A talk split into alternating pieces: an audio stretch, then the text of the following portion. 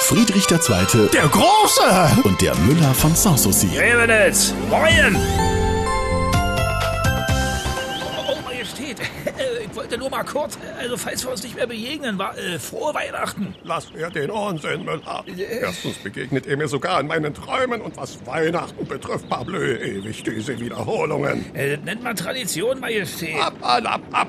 Weihnachten alle vier Jahre würde völlig ausreichen. Was? Wieso nicht? Bundestagswahlen sind auch nur alle vier Äh, Jahre. Ja, na super.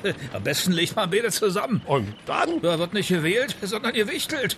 Ah, oh, aber wenn man schon dabei ist, dann könnte man endlich raus aus der Kälte und dieses Fest in die Sommermonate verlegen. Oh, was Weihnachtsmarkt bei 30 Grad? Also ich weiß nicht. Oh. Ah, ja, da gibt's statt Glühwein Eistee. Ach, so gesehen. Ja, und bei der Klimaverwandlung weiß man ja heutzutage nie, wa? Da könnte das ja im Juli so ja schneien. Und es bräuchte auch nicht mehr Knecht Obrecht und den Nikolaus. Oder wie diese Typen aus der Coca-Cola-Werbung alle heißen. Das übernehmen Influencer. Äh, wer? Na, diese hübsch drapierten Staubsaugervertreterinnen auf Instaburg und Instagram. Das war toll. Äh, und wer kann sowas beschließen? Nun ja, früher, da hätte eine Randbemerkung von mir genügt.